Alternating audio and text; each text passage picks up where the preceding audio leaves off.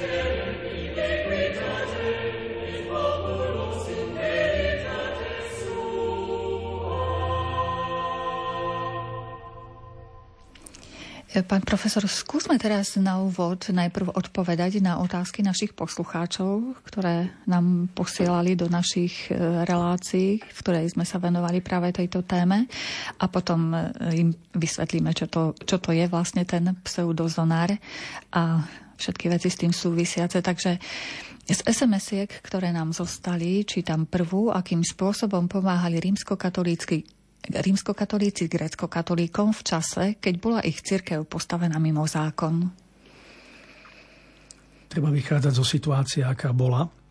A to bolo to, že tí, ktorí odmietli byť účastní na obradoch, ktoré už boli v podstate pravoslávne, tak mali len dvojakú možnosť. Buď sa prispôsobia, alebo budú vzdorovať.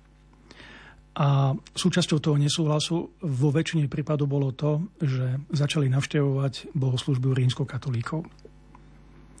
Takže to je asi tak vec. Nikto ich nenútil, to bolo slobodné rozhodnutie, v podstate núzové rozhodnutie, nikto nečakal, ako dlho bude trvať, ale trvalo to dnes, vieme, jednu generáciu. Nebolo to... Samozrejme, že každý deň je stratou, ale 20 rokov, alebo skoro 20 rokov je, 18 rokov je veľká strata, lebo v podstate odrastla jedna generácia, ktorá e, nebola e, spojená s tým životom e, toho obradu. A to sa potom samozrejme muselo odzrkadliť aj po roku 68 v živote grecko-katolíckej cirkvi. Ale jednoducho to je skúsenosť, ktorou si naša spoločnosť prešla a ostáva už len sa z toho poučiť, alebo zobrať si z toho nejaké uh, povšimnutie alebo analyzovanie týchto vecí, že čo sa vlastne stalo, ako sa stalo, prečo sa stalo, aké to malo následky. Jednoducho z tej minulosti sa dá krásne poučiť. Ale to už je vec potom historikov a sociológov a mnohých ďalších odborov, ktoré musia spolupracovať. Dnes sa to nedá robiť uh, z pohľadu jedného odboru, musí to byť uh, multiodborové pretože ide o komplexný a zložitý problém, dokonca problém, ktorý nás do istej miery e, stále zasahuje. Aspoň mnohí to tvrdia, že nás zasahuje, aj keď e, povedzme, že už je strašne dávno potom. Takže asi to je bola odpoveď na túto otázku. V podstate, ak chceli grecko-katolíci ďalej viesť taký duchovný život, veľa možností nemali. Tu treba povedať to, že v podstate to, mm, čo bolo pre nich dôležité, alebo pre vtedajšiu generáciu dôležité, zostať verný katolíckej cirkvi. A katolícka cirkev vtedy bola len v rímskom obrade, keďže e, ten obrad, ktorý ostal ako východný, sa už prezentoval ako pravoslávny, lebo po Prešovskom sobore to ináč nebolo oficiálne možné. Takže kto chcel zostať katolíkom, tak e, navštevoval rímsko-katolické bohoslužby. Mhm. Ďalšia otázka. E, či sa neusilovali rímsko-katolíci získať grécko-katolíkov na rímsko-katolíctvo? Nie. Nie? Nie. Uh-huh. Neviem, čo k tomu viac dodať. Áno. Proste je to tak. E, Nebol ani dôvod, pretože uh, išlo o núdzovú situáciu ešte raz, uh, keď tí ľudia nemali možnosť kam inám chodiť. A keďže boli to katolíci východného obradu, tak uh, latinská církev rovnako ako východná má plnosť sviatostí, plnosť všetkých prostriedkov Božej milosti. Takže tie možnosti boli, aj keď ešte raz nie v tej východnej, ale v tej západnej podobe. Ale ináč je to presne to isté, lebo je to jedna katolická církev. Ďalšia otázka. Mohli po pokrstení e, rímskokatolíckým kňazom sa stať neskôr grecko-katolíkmi? Tie deti. Uh, tu sa pletú dve veci, ktoré vyplývajú z takého jednoduchého pochopenia ľudí, že uh, kde príjmeme krst, tak uh, tam sme akože príslušní. V tomto prípade je to trošku komplikovanejšie, pretože ten obrad podľa kanonického práva ide po rodičoch, presnejšie po otcovi. Takže, takže e,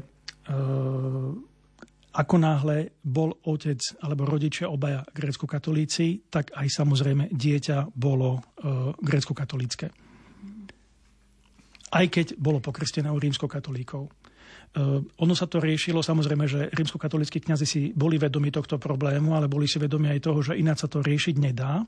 A mnohí to riešili veľmi takým uh, vynalizavým spôsobom, pretože robili to, že uh, do matrík nezapisovali obrad rodičov v skratke, ktorú by sme do Slovenčiny preložili ako GRK, grecko-katolík, ale iba ako buď K, katolík, aby sa to G tam potom dopísalo neskôr, ak by bolo treba. Čo sa vo väčšine prípadov ale nerobilo, lebo dodatočné zápisy do matrík musia prejsť e, súhlasom e, nadriadených, teda ordinára. Takže, ale mnohí to riešili takýmto spôsobom. Alebo nejakými inými spôsobmi to tam zapisovali, pretože áno, stávalo sa, že mnoho razy do tých matrík vstupovali alebo vieme o takých prípadoch, že vstupovali cirkevní tajomníci a kontrolovali, či náhodou nevstupujú, teda, že či sa nekrstia vlastne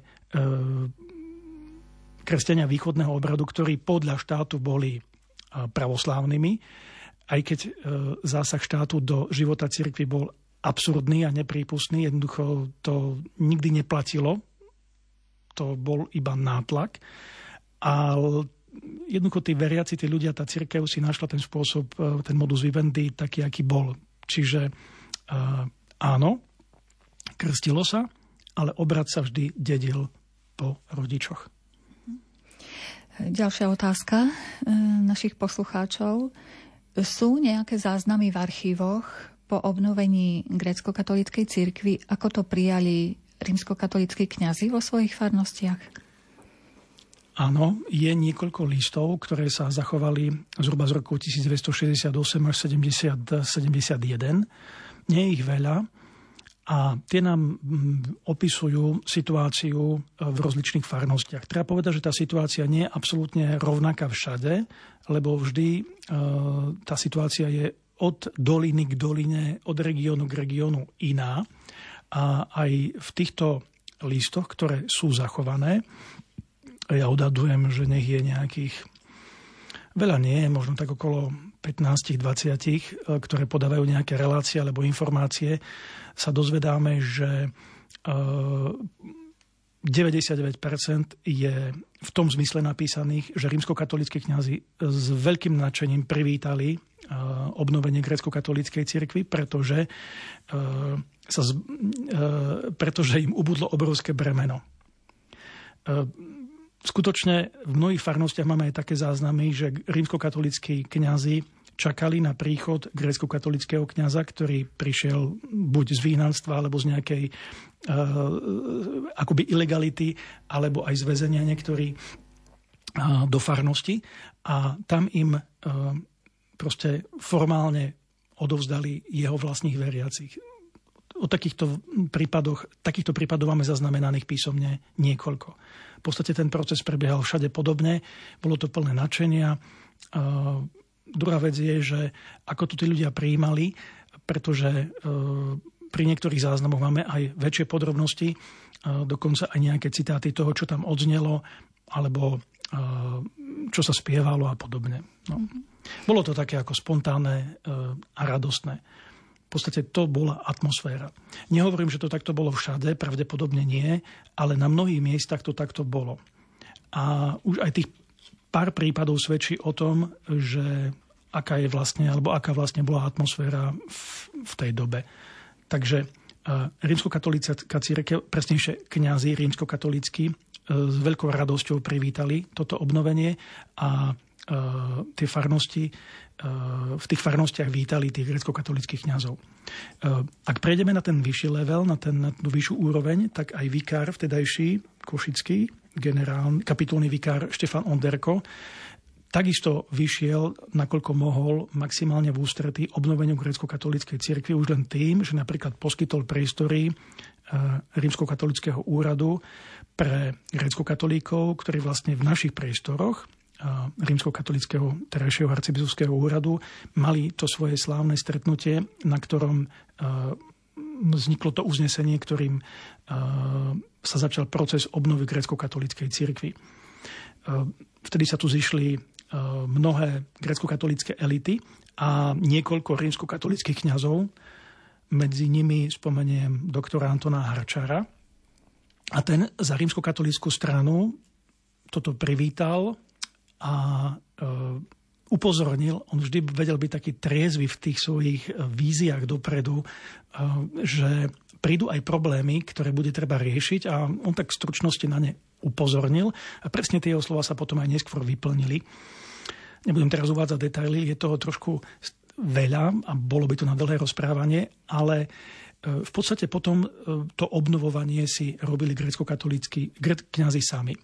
A e, treba povedať, že boli veľmi motivovaní, robili to veľmi spontánne až e, povedali by sme, že možno pretekársky rýchlo, ale to sa ukázalo potom ako veľmi dobre, pretože prišiel ten nešťastný august 68, keď sa vlastne ten obrodný proces v československej spoločnosti zastavil príchodom vojsk Varšavskej zmluvy a v podstate potom aj tá obnova grecko-katolíckej cirkvi vlastne zastala v tom bode, v ktorom bola k tomu 21.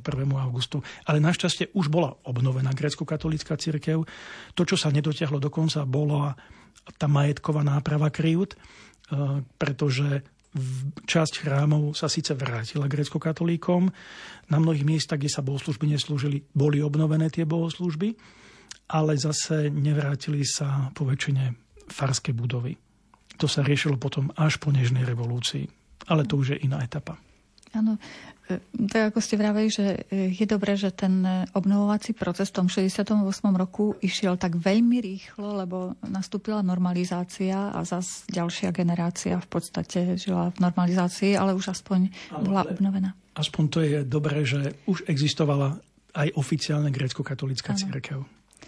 Ďalej. A našťastie boli aj prijaté zákony, ktoré to museli riešiť, pretože zo 40 roku existovali zákony o financovaní tých legálnych štátom uznaných cirkví, ale nebol zákon o financovaní grécko-katolíckej cirkvi, takže v tom 68.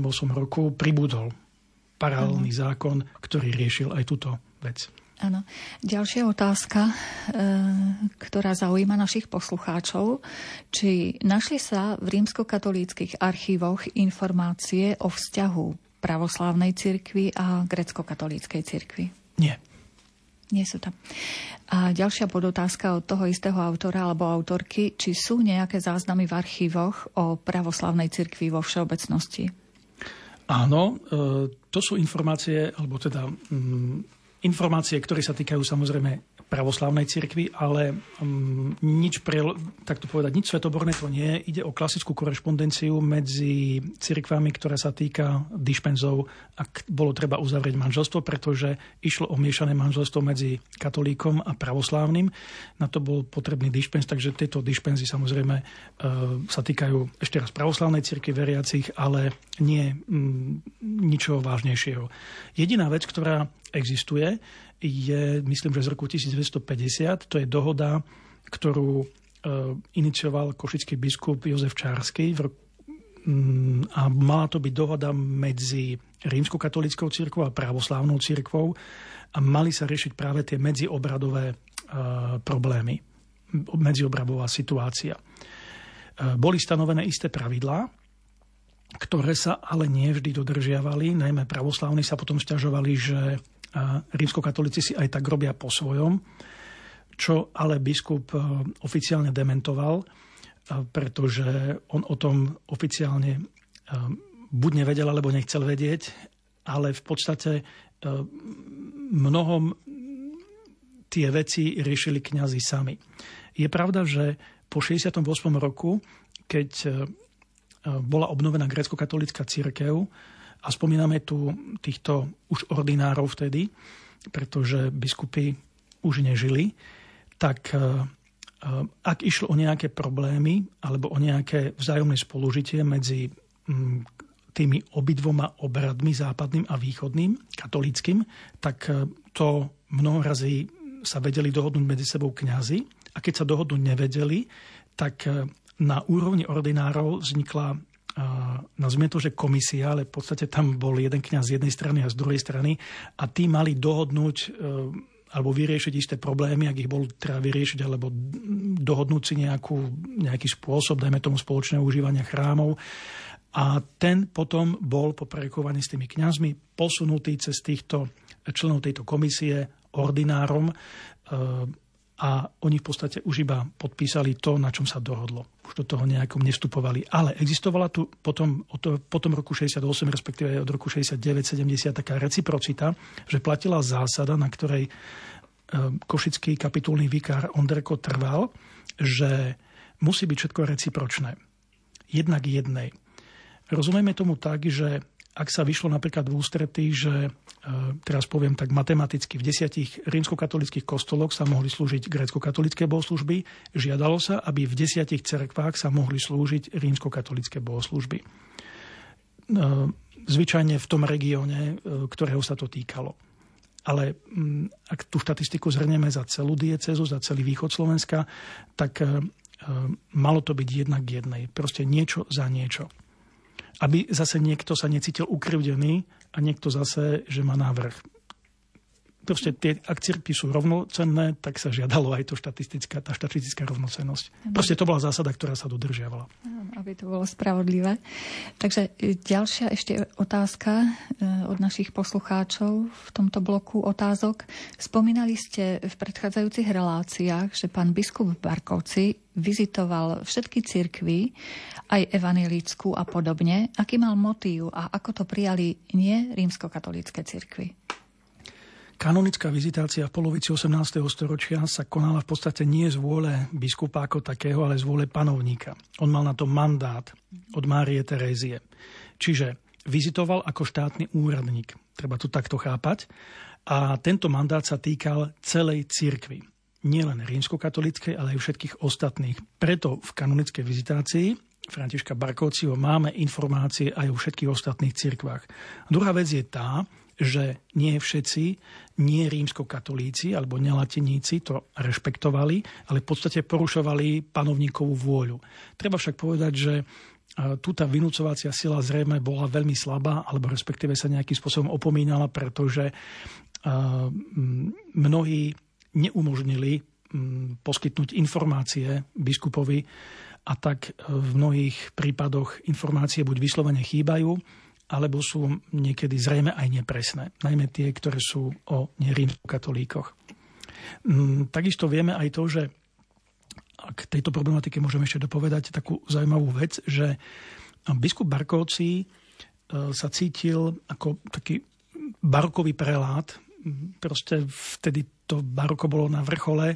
Aj on sa cítil ako taký e, v podstate duchovný zemepán, alebo až duchovný barón alebo grof, by sme mohli povedať, však nakoniec on aj grofom bol, ako e, v zmysle e, šľachtického práva, ale e, to isté chcel preniesť aj do cirkvy a chcel, aby aj tie ostatné cirkvy sa k nemu takto správali, hej, že on je nejaký potentát.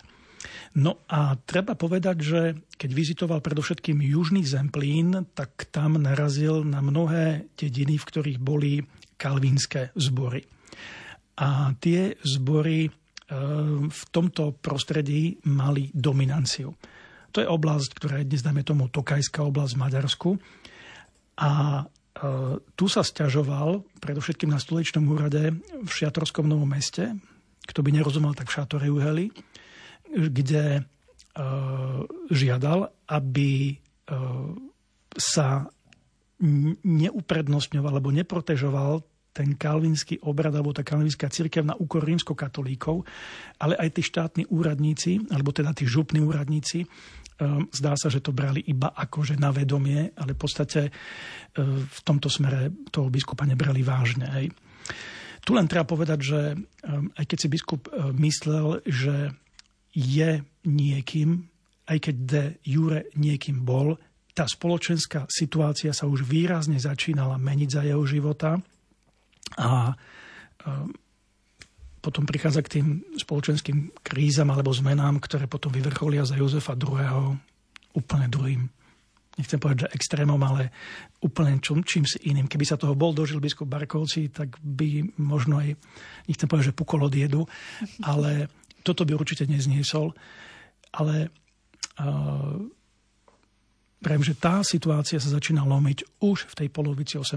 storočia, aj keď si toho biskup nebol, alebo nechcel byť celkom vedomý, nechcel to pripustiť, ešte vyvíjal tie posledné, uh, poslednú aktivitu, akú len mohol v prospech katolíkov, ale poviem, že už to nemalo nejaký výrazný úspech. Výrazný úspech to malo jedine tam, kde bolo takých zoparedený, kde to bolo úspešné.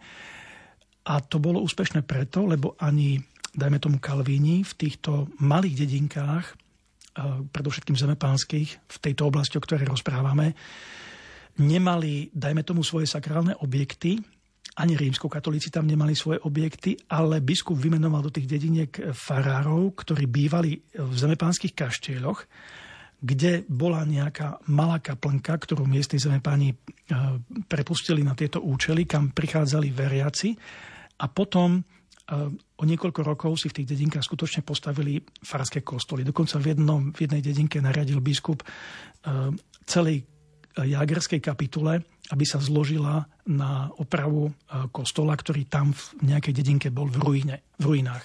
Takže veľmi výnimočne sa tá biskupová vôľa podarila naplniť, ale k tomu bolo treba výrazné prostriedky finančné a išlo to iba tam, kde e, to boli obce ekonomicky možno pre Kalvinov nezaujímavé alebo nejaké okrajové. Takže tá rekatolizácia vyvrcholila v podstate za Barkócio. Mm-hmm. Aj keď samozrejme e, ona ešte potom do istej miery pokračuje ešte asi dve generácie neskôr, keď sa, dajme tomu, rímsko-katolická správa alebo katolická správa ešte nejakým spôsobom utriasa. Ešte vznikajú nejaké nové a nové farnosti, pretože prichádza ku populačnej krivke smerom hore. Jednoducho uh, generácia, teda počet obyvateľov rastie, je veľká nativita a to potom viedlo k tomu, že veľké farnosti sa ďalej delia a v podstate ten proces vrcholí za prvého košického biskupa Andreja Saba, ktorý e, množstvo miestnych kapelání, ktoré zriadil ešte buď Barkovci, alebo jeho nástupca, posledný jagerský biskup Karol Esterházy, e, pretože oni ešte zriadujú v mnohých tých veľkých farnostiach e, na tých veľkých filiálkach tzv. miestne kapelánie, tzv. vysunuté kaplánky, tak biskup Sabo, predovšetkým okolo roku 1810, všetky tieto kvázi farnosti alebo miestne kapelány, tie vysunuté kaplánky, zriadzuje alebo povyšuje na riadne farnosti. A tým sa vlastne uzatvorí to, čo by sme mohli nazvať rekatolizáciou. V podstate sa potom už nič nemení až dodnes. My budeme už o chvíľočku pokračovať s tým pseudozonarom, už len tak úplne na okraji. Čo motivovalo toho panovníka, že mm, poslal toho biskupa Barkociho na vizitáciu? Tak jednou vetou možno. No starostlivosť o svojich poddaných, nič mm-hmm. iné. A duchovná stránka vo vtedajšej dobe bola to najdôležitejšie, čo mohlo byť. Ano. Takže nasleduje hudobné osvieženie. Ak máte ešte nejaké otázky, vážení poslucháči, môžete ich naďalej posielať formou SMS správ na číslo 0914 186 229 a po pesničke sa budeme venovať téme pseudozonar. Blahosloví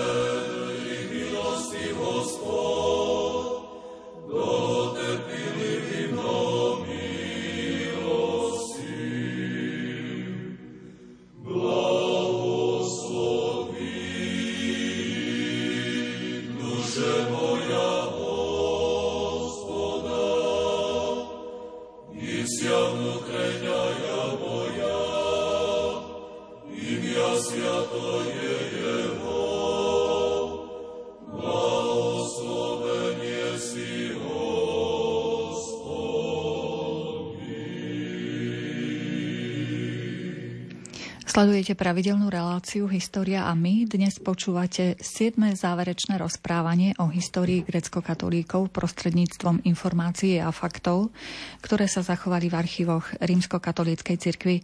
Našim hostom je cirkevný historik pán profesor Peter Zubko. Ak budete mať nejakú otázku, môžete ju poslať ako sms na číslo 0914 186 229. Tak poslucháčom sme v úvode slúbili, že im vysvetlíme ten termín pseudozonar, čo to je.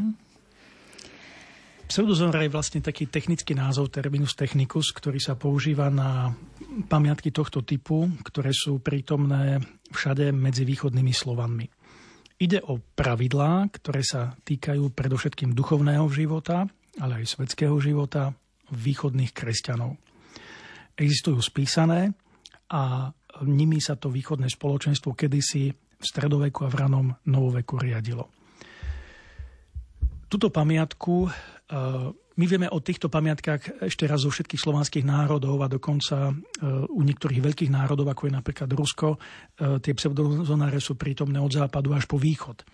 Takže je ich niekoľko druhov, niekoľko verzií z rozličných, z rozličných vekov, z rozličných období, ale ten užorodský je jedinečný v tom, že je vlastne najzápadnejší a je najkomplexnejšie zachovaný. Oni sa tie pseudoznáre totiž to na seba podobajú, ale každý je prispôsobený tým miestnym pomerom. Toto bolo robené pre potreby cirkevného spoločenstva pod Karpatmi a je to datované tesne pred vznikom Užorodskej únie. Čiže je to ešte pamiatka z čias pravoslávia alebo pravoslávnej e, etapy dejín e, našich e, východných kresťanov. Poviem, že vlastne ten termín pseudozonár pochádza od jedného byzantského právnika, ktorý sa volal Jan Zonar. Ten žil v 12. storočí a preslávil sa alebo vstúpil do dejín východnej cirkvi ako kanonista, ako ten, ktorý spísal veľkú časť kanonických zvykov, kanonického práva vtedy tejto východnej církvy. A e, ako veľká autorita bol potom napodobňovaný v ďalších generáciách, takže aj táto zbierka napodobňuje ako keby jeho e, tie vzory tých jeho prác z toho 12. storočia, aj keď e, samozrejme, že tieto predpisy sú oveľa mladšie, oveľa neskoršie, preto ten termín pseudozónar nie je to autentický zónar, ale je to pseudozónar. Tak sa zvyknú označovať e, tí, ktorí napodobňujú nejakú autoritu, ktorá žila stáročia, stáročia predtým. E, takže asi tak. Čiže tie pravidlá to boli ako keby nejaký taký v našom ponímaní ako nejaký zákonník? E, no, e, Dalo by sa to takto chápať ako zákonník, možno kto to prvýkrát počuje. A dokonca takto tento pseudozonár objavil e, kolega zo Slavistického ústavu, profesor Peter Žeňuch, a vďaka nemu aj vyšiel tlačov e, na Slavistickom ústave Jana Stanislava Slovenskej akadémie vied. A e, existujú na neho rozličné pohľady. Záleží od toho, aký odborník ich hodnotí.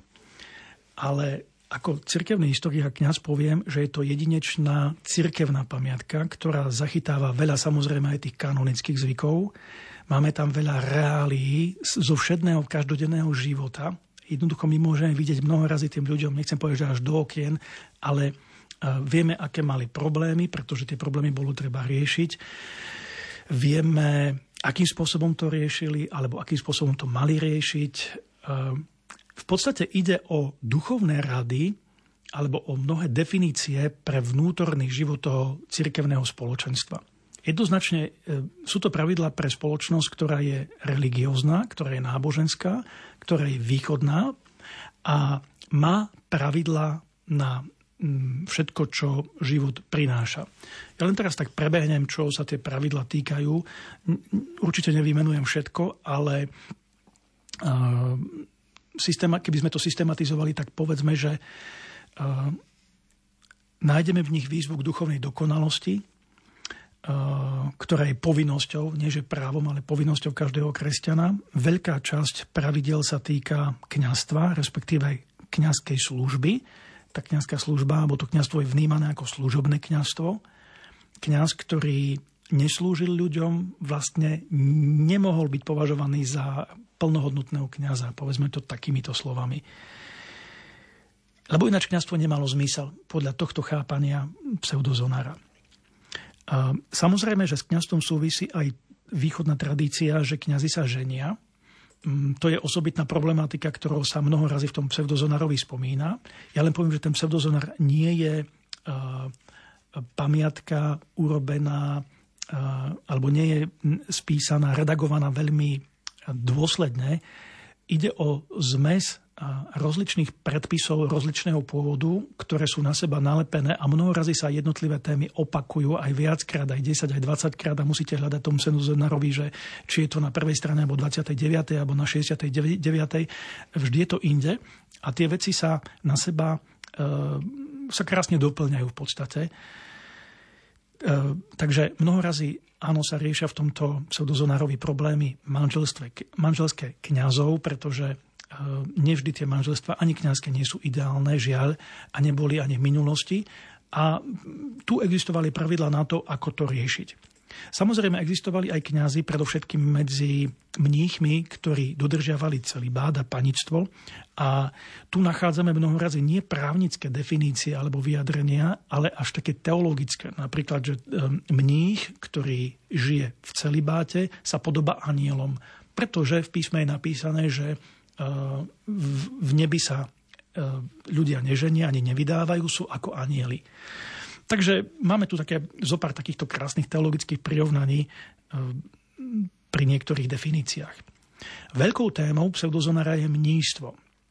To je skutočne obrovská téma, ktorá, ktorá sa tam nachádza. Až tak veľká, že máte dojem, že ten pseudozonár je robený dominantne pre nízke prostredie.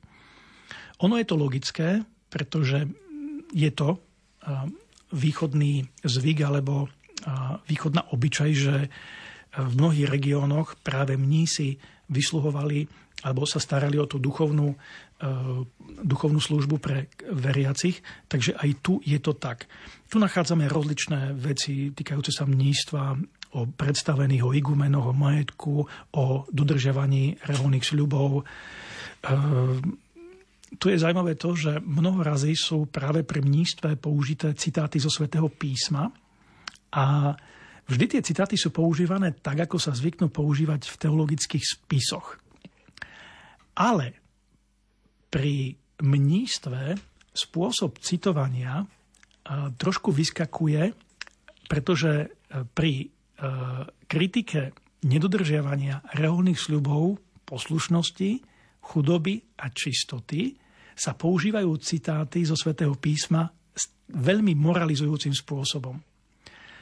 Až takým, že napríklad e, mnísi, ktorí napríklad na verejnosti pohoršovali, e, preto, lebo nechceli počúvať svojich predstavených, sú prirovnávaní až k hriešnikom zo Sodomy a Gomory, čo je vyslovene moralizovanie, pretože tam išlo o iný problém predsa vo Svetom písme na tomto mieste. Ale e, pri tomto mnístve to takto jednoducho vyskakuje. Potom veľkou témou je rodina. Rodinný život, vzťahy medzi manželmi, vzťahy medzi rodičmi a deťmi, medzi deťmi a rodičmi. Veľký problém sa ukazovalo, že viacerí veriaci boli e, v druhom, v treťom, dokonca vo štvrtom manželstve ono, pseudozonár nechválil žiadny druhé, tretie, štvrté manželstvo, ale napríklad tolerovalo sa, ak muž bol alebo žena bola ovdovená, alebo muž bol vdovec a oženil sa znovu. E, opäť na to boli isté pravidlá, kedy sa to manželstvo považovalo za sviatostné, kedy sa nepovažovalo za sviatostné.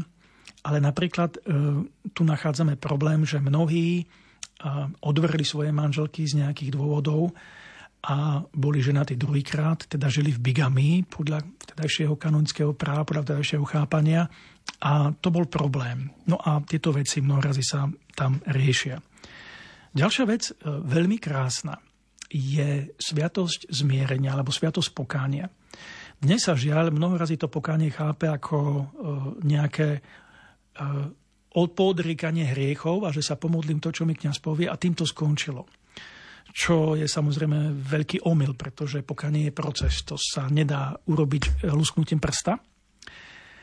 A práve tá východná pseudozonarovská tradícia kladie dôraz na duchovné vedenie, ktoré je spojené práve aj s tým pokáním, že e, veriaci sa má nechať vie svojim kňazom na ceste k duchovnej dokonalosti. Najmä, ak má nejaké problémy, ktoré sú buď duchovné, alebo problémy morálne, alebo má náklonosti k nejakým e, excesom, alebo už o čokoľvek by išlo, e, jednoducho kňaz ho má viesť.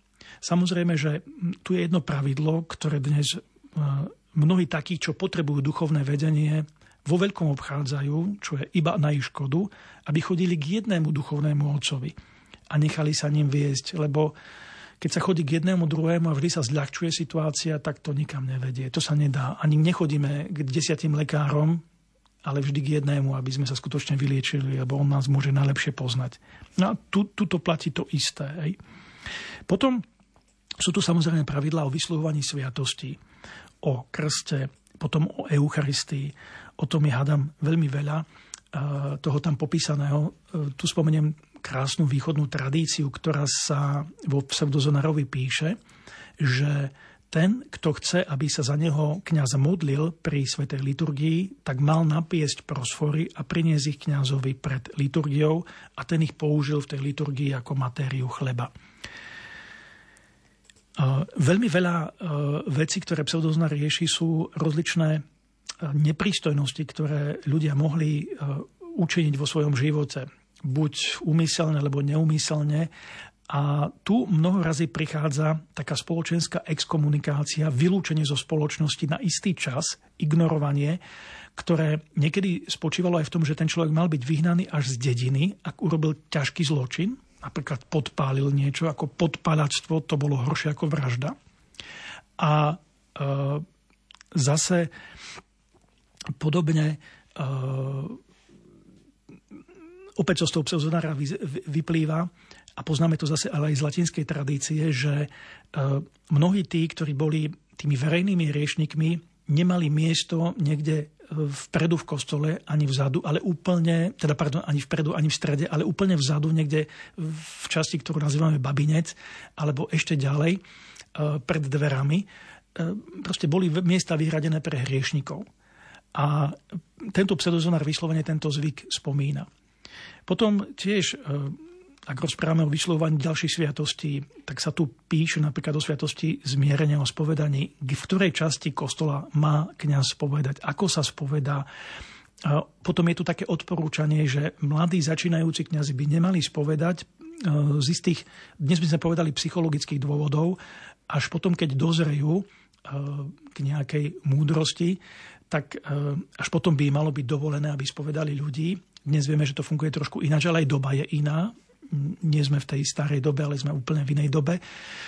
Ehm, ale to, čo je pozoruhodné, je to, to zdôvodnenie, že ehm, a to krásne funguje vlastne aj dnes, že predsa len ten starší kňaz je zrelejší, je skúsenejší a ehm, zrejme o to skôr nám dokáže aj poradiť a vniknúť do nášho problému. A vlastne o tom toto bolo, aby tí ľudia mali odpoveď na svoje problémy, mali odpoveď na svoje otázky, ktoré ich trápili, aby sa niekam posunuli. Takže E, tu vidíme tú múdrosť a hĺbku toho pseudozonara. Ďalšia vec, ktorá je tam, je napríklad vec pravovernosti, e, ortodoxie. Vyslovene sa tam píše, že e, toto prostredie spadá do jurisdikcie Konštantínopolského patriarchu. Lebo boli tu všelijaké názory, že kto všetko tu mohol, nemohol byť. Alebo teda byť ako nad touto miestnou církvou. Veľkou témou je napríklad jedlo. Ehm, tu je taký starozákonný zvyk, aj sa odvoláva v podstate na knihu Leviticus dominantne, keď sa rozlišujú jedla čisté a nečisté. Ale dnes, keby sme to preložili do dnešnej doby, tak v podstate e, tento pseudozonár zakazoval také jedlo, ktoré by bolo skazené, plesnivé, neistého pôvodu, staré. Jednoducho to, čo dnes by určite nikto nekonzumoval z hygienických dôvodov. Tak tu vidíme, že e, takéto predpisy ale pod tou náboženskou hlavičkou existovali už vtedy v tejto dobe. A potom je tu napríklad veľa takých ráhlí zo života, ktoré existujú aj dodnes, možno si to málo kto uvedomuje, ale sú, že sú isté miesta, alebo boli isté miesta, ktoré používali istú svetosť, sakrálnosť a nešlo o kostol. To boli napríklad studne ako zdroj vody. Kto by znečistil studnu, tak ten spáchal ohavný hriech. Podobne, kto by znečistil sípku, alebo by e, ju dobre neuzavrel a, došli, a, dostali by sa tam hlodavce, takisto by mal veľký problém. Takisto chodenie po poli, kde bolo zasiaté obilie, problém. Proste to boli najťažšie previnenie, aké niekto mohol mať. No a potom sú tam také praktické veci, napríklad ako má vyzerať kvalita svetka, lebo mnohé veci bolo treba dosvedčiť svedecky, keď sa robili nejaké vypočúvania Napríklad spomeniem, eh, keď sa niekto išiel zobrať, bolo treba preveriť manželské prekážky. Dnes to funguje veľmi jednoducho, máme matričné záznamy, ale v tejto dobe matričné záznamy východná cirkev neviedla. Takže ako to zistíte? No, oslovíte tých 5 klebetníc, ktoré na každej dedine sú, prípadne aj tie dve náhradničky, ktoré tam vždy sú a oni vám povedia všetko, či náhodou nie sú príbuzní. Predovšetkým, predovšetkým, že toto bol problém, ktorý mohol vyskytnúť, či náhodou nie sú blízki alebo vzdialenejšie príbuzní. Takže je tam veľa takýchto zaujímavých realít, ktoré dnes už e, buď neexistujú, alebo sú len v podvedomí a my nevieme prečo. Ale toto nám krásne pomáha pochopiť e, mnohé veci, ktoré vrajím aj dnes sú, hej, aj dnes vrajím, že keď, keď e, zdroj vody je vždy, čím si aj zákony to chránia a teraz si prečo, no ako vieme to vysvetliť z hygienických dôvodov alebo neviem, nejakých bezpečnostných, strategických, ale toto tu bolo vždy, pretože išlo o život. Voda je život. Obilie, chlieb je život. Pole, ktoré rodí, je život. Žena, ktorá je v poženanom stave, je život. Jednoducho, to boli sveté veci a miesta, ktoré boli jednoducho nedotknutelné. My ešte budeme v pseudozonare e, pokračovať. Mám ešte nejakú otázočku, len chcem upozorniť, že prišli nám dve e, SMS-ky, tak aby sme si tak čas rozplánovali, aby sme ich už nepresúvali ďalej do ďalšej relácie. E, pseudozonár bol napísaný naraz, či postupne, ako sa objavovali problémy, tak pribúdali v úvodzovkách paragrafy? Nebol napísaný naraz, alebo aspoň takto to vyplýva z toho, ako je to zostavené. Je to zbierka, ktorá vznikala v čase a v priestore. Máme v nej rozličné pramene. Jednak je tam veľa biblických citátov, o ktoré sa ten pseudozonár opiera, ale Biblia nie je primárnym zdrojom informácií. Primárnym zdrojom informácií sú synody, ktoré sa konali na východe. Buď tie, ktoré dnes považujeme za všeobecné, od e, prvého nicejského koncilu, Konštantínopolského a potom tých ďalších, tie sú tam vyslovene niekedy citované vo veľkom. Alebo ide o niektoré miestne východné synody, ktoré dnes e, možno aj východní veriaci nepoznajú, ale existovali. Potom sú ako prameň citovaní viacerí východní cirkevní otcovia ako duchovné autority. No a to všetko je podopreté mnohorazí citátmi z písma. Hej. A tie citáty písma sú uh, to viem povedať presne, 44% citátov je starozákonných, ten zvyšok sú novozákonné citáty a medzi novozákonnými citátmi dominuje kniha pro, e, Evangelia podľa Matúša a zo starozákonných kniha Leviticus. Matúš, to je zaujímavé, to je typické aj pre západnú tradíciu. Matúš je evanelium, ktoré bolo najčítanejšie a aj najviac používané v tých duchovných zdôvodneniach nielen na západe, ale tu vidíme, že aj na východe, podľa toho počtu, ako je citovaný. A Leviticus je zase kniha, ktorá e, práve z nej sú prevzaté tie predpisy e, o tých čistých a nečistých jedlách. A nedodržiavanie týchto pravidiel, ktorými ste tak na ilustráciu prebehli, bolo nejako sankcionované? Áno, to je súčasť týchto textov. Áno, to mali... No vlastne, keď sa prišlo na spovede, niekto povedal, že má nejaký taký problém, hriech, priestupok, tak bolo stanovené, aké pokáne by mal urobiť a v tom pseudozonáre to je. No a tým pádom, že vlastne sú tam pozberané veci z rozličných týchto prameňov, z rozličných synod a období a otcov, je niekedy medzi nimi rozdiel, pretože boli prísnejšie otcovia, ktorí poviem, povedali 10 rokov postu o chlebe o vode, boli takí, ktorí povedali, stačí rok o chlebe o vode, ale na jednom mieste je to krásne napísané, tí uh, redaktori užhorodskí uh, na jednom mieste píšu, ale my odporúčame byť miernejší a rozumný. Takže vždy sa to prispôsobovalo. Proste boli len nejaké odporúčania. Vždy to bolo treba prispôsobiť tomu miestnemu životu, miestnym potrebám alebo... A koho považujeme za autorov tohto pseudozonara? Tí autori e, Takto, keďže ide o texty, ktoré sa vyskytujú všade vo východnej cirkvi, tak um, ťažko povedať, kto je autor. Uh, o autorstve ako takom uh, ani by sa hovoriť nedalo, pretože uh, mnoho razy ešte raz sú citované synody. Celé kánony týchto synod, uh, rozlične otcovia cirkevní, uh, Sveté písmo je viackrát citované, ale sú tam uvedení na konci dvaja redaktori z mníchov, ktorí žili na podkarpatskej Rusy. Teraz vám nepoviem, ako, musel by som to vyhľadať. No. Oni, ich mena sa nachádzajú na konci. Ide o dvoch mníchov pravoslávnych, ktorí uh, urobili tú redakciu užhorodsku tak, ako ju poznáme, alebo ju uzavreli. Hm. Respektíve pravdepodobne len podoplňali niečo, čo sa nenachádzalo v tých iných Eh, pseudozonároch niečo z tej našej miestnej tradície. Viete, ono je to ešte otázka výskumu. Ten pseudozonár samozrejme dá sa a mal by sa kedysi do budúcna porovnať s tými verziami, ktoré poznáme z Ruska, Bulharska, Srbska a z týchto východných krajín. A tak by sa nám krásne e, ukázalo, že čo je všeobecná tradícia, univerzálna na východe a to, čo nám ostane, čo je miestna. Áno, že mnohé veci ešte môžu výskumom e, vlastne priniesť ďalšie Áno, mnohé informácie. Veci sa aj tam. tu už ukazujú, e, alebo ich možno identifikovať ako miestne, ale e, ešte nemáme istotu, či to tak naozaj je. Pretože ak vylúčime, že vieme porovnať citáty zo svätého písma, vieme porovnať znenia tých statí zo pseudozonára s východnými synodami alebo koncilmi alebo s nejakými inými otcami. Ak toto všetko vylúčime, tak nám ostane to, čo nemá uvedený zdroj. A potom je otázka už len toho výskumu, aby sme zistili, či to je miestna tradícia, alebo sa nachádza aj v iných pseudozonároch. Poďme na SMS-ky. Či, e, pána Daniela to zauj, zaujíma takáto vec, že či grecko-katolíci uznávajú, že boli pôvodne pravoslávni a aké e, boli ich dôvody pre prijatie únie?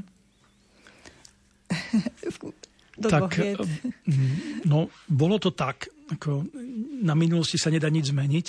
To, či uznám alebo neuznám minulosť, to už je skôr otázka psychologická. Ehm, jednoducho bolo to tak a Únia, keď začala, tak nebola hneď ani všeobecne prijímaná, ani e, akceptovaná, mala rozličných kritikov, v mnohých oblastiach dochádzalo k potom recesii, že sa vracali naspäť pravosláviu, ale v podstate tuším niekedy v 20. či 30. rokoch 18. storočia už je únia všeobecne rozšírená v tomto našom regióne a už tu pravoslávni nie sú. Nie teda domáceho pôvodu. Ak nerátam nejakých ľudí, ktorí prichádzali z moskovského kniežatstva na sezónne práce do Tokajskej oblasti. Aj. Ale e, ten proces e, uniacký trvá od roku 1646, keď prví kňazi e,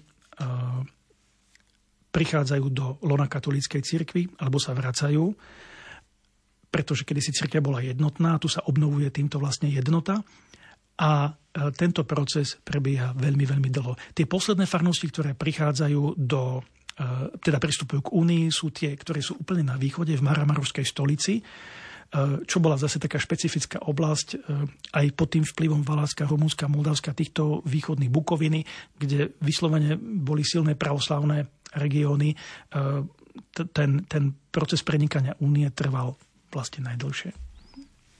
Ďalej, pani Katku zaujíma taká praktická vec, či môže grecko-katolícky kniaz si zobrať za manželku rímsko-katolíčku a čo budú ich deti? Jasné, že môže. Niektorí to veľmi radi majú mnohí majú proste e, ženy z rímskokatolického prostredia. No, deti idú po otcovi, ak sa nedohodnú. A ak sa dohodnú, že po otcovi, tak samozrejme, že po otcovi. Takže tam, tam je to jasné. Áno, že nemôže to byť problém nejaký. Čiže ešte máme možno minútvočku, takže expresne v akom jazyku je vlastne ten pseudozonár písaný? Je to cirkevno-slovansky písané. Ale je tam veľa prvkov, ktoré sú uh, jednoduchého ľudového jazyka. Ten jazyk je blízky práve e, tomu prostrediu východného Slovenska a podkarpatskej Rusy. mnoho razy, keby sme si ten pseudozonár čítali, tak e, mu porozumieme. Budete pokračovať v štúdiu práve tejto témy v archívoch?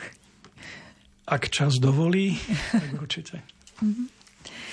Takže Priblížil sa záver relácie História a my. Dnes sme hovorili o histórii grecko-katolíkov prostredníctvom faktov zaznamenaných v archívoch rímsko-katolíckej cirkvi. Našim hostom bol cirkevný historik, archivár, pán profesor Peter Zubko. Ďakujeme veľmi pekne za informácie. A ja ďakujem. Za mixážnym pultom bol kolega Robert Majdák, hudbu vybrala hudobná redaktorka Diana Rauchová a reláciu vás sprevádzala redaktorka Mária Čigášová. Ďakujeme vám za pozornosť a želáme vám príjemný večer.